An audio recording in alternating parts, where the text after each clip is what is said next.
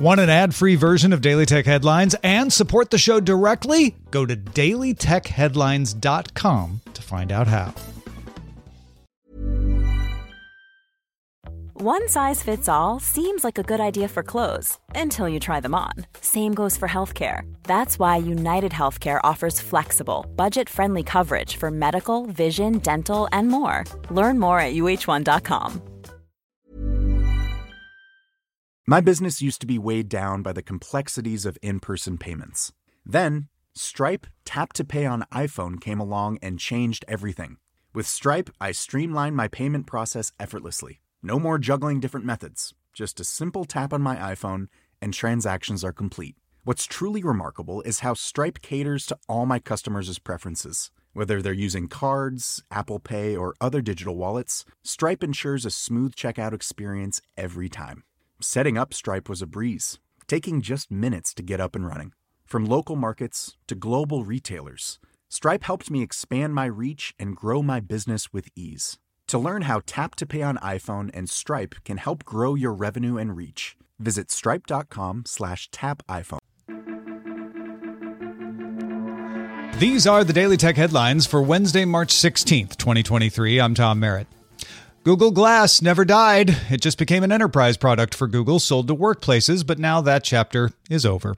Google announced Wednesday it will no longer sell Google Glass Enterprise, and it will stop supporting the software in September. Google is developing other products, though, like a prototype it demonstrated that can translate and transcribe speech on the fly from your face.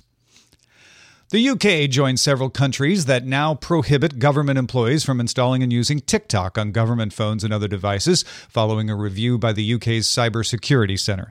Late Wednesday, the Wall Street Journal sources said the Committee on Foreign Investment in the US, sometimes referred to as CFIUS, is indeed advising ByteDance to sell TikTok if it wants to continue operating in the US. TikTok CEO Shou Chew told the Wall Street Journal if protecting national security is the objective, divestment doesn't solve the problem. A change in ownership would not impose any new restrictions on data flows or access. TikTok plans to spend $1.5 billion on methods like Project Texas that put data in the hands of an independent operator. In Project Texas' cases, Oracle. Meanwhile, TikTok is adding a refresh button to the For You page, the one that is determined by algorithm. Pressing that button will wipe out what the algorithm uses to make recommendations for you, and it will start over. Refresh will roll out globally over the next few weeks. Windows Central noted that Bing's AI powered chat is available for anyone now without needing to go on a waitlist.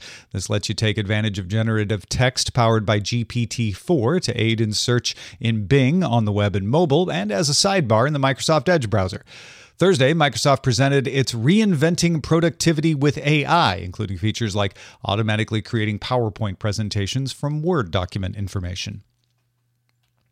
OpenAI revealed in a document released Tuesday that it let the group Alignment Research Center early access to multiple versions of GPT 4 in order to evaluate its ability to make high level plans, set up copies of itself, acquire resources, hide itself on a server, even conduct phishing attacks. Well, good news. ARC found it ineffective. However, it was able to message a TaskRabbit worker to solve a CAPTCHA, lied about whether it was a robot, and it was unclear from the documentation if these were simulated TaskRabbit situations or conducted in the real world. Reuters sources say Foxconn has agreed to build a plant in the southern Indian state of Telangana to make AirPods for Apple. Current Apple AirPods suppliers include Luxshare and Goertek, and there are reports Goertek will not be making them anymore, but no word on Luxshare. A source told Reuters that Foxconn realized this will be a low margin business for it, but agreed in order to further engagement with Apple and, you know, get more orders for other products. Baidu announced its Ernie AI chatbot with a recorded video rather than a live demonstration, to the disappointment of many people on WeChat. The company did not provide a timeline for rollouts to users. Anthropic unveiled a new version of its chatbot called Claude Plus, and Quora announced that its chatbot app Poe will have a paid tier that will let you ask questions to bots, including Claude Plus, as well as GPT 4.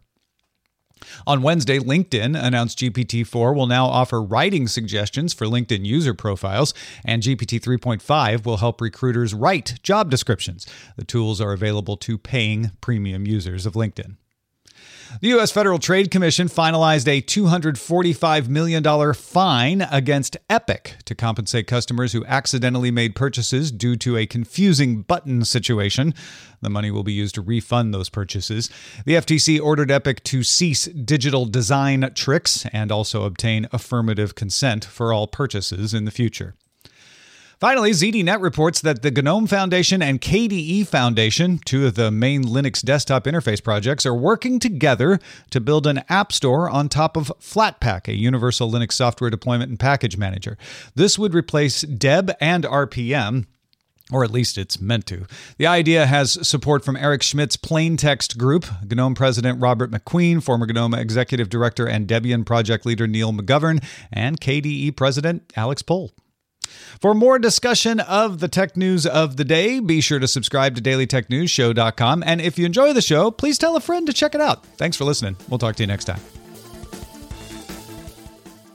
My business used to be weighed down by the complexities of in person payments. Then, Stripe Tap to Pay on iPhone came along and changed everything. With Stripe, I streamlined my payment process effortlessly. No more juggling different methods, just a simple tap on my iPhone and transactions are complete. What's truly remarkable is how Stripe caters to all my customers' preferences. Whether they're using cards, Apple Pay, or other digital wallets, Stripe ensures a smooth checkout experience every time. Setting up Stripe was a breeze, taking just minutes to get up and running. From local markets to global retailers, Stripe helped me expand my reach and grow my business with ease. To learn how Tap to Pay on iPhone and Stripe can help grow your revenue and reach, visit stripe.com slash tap iPhone.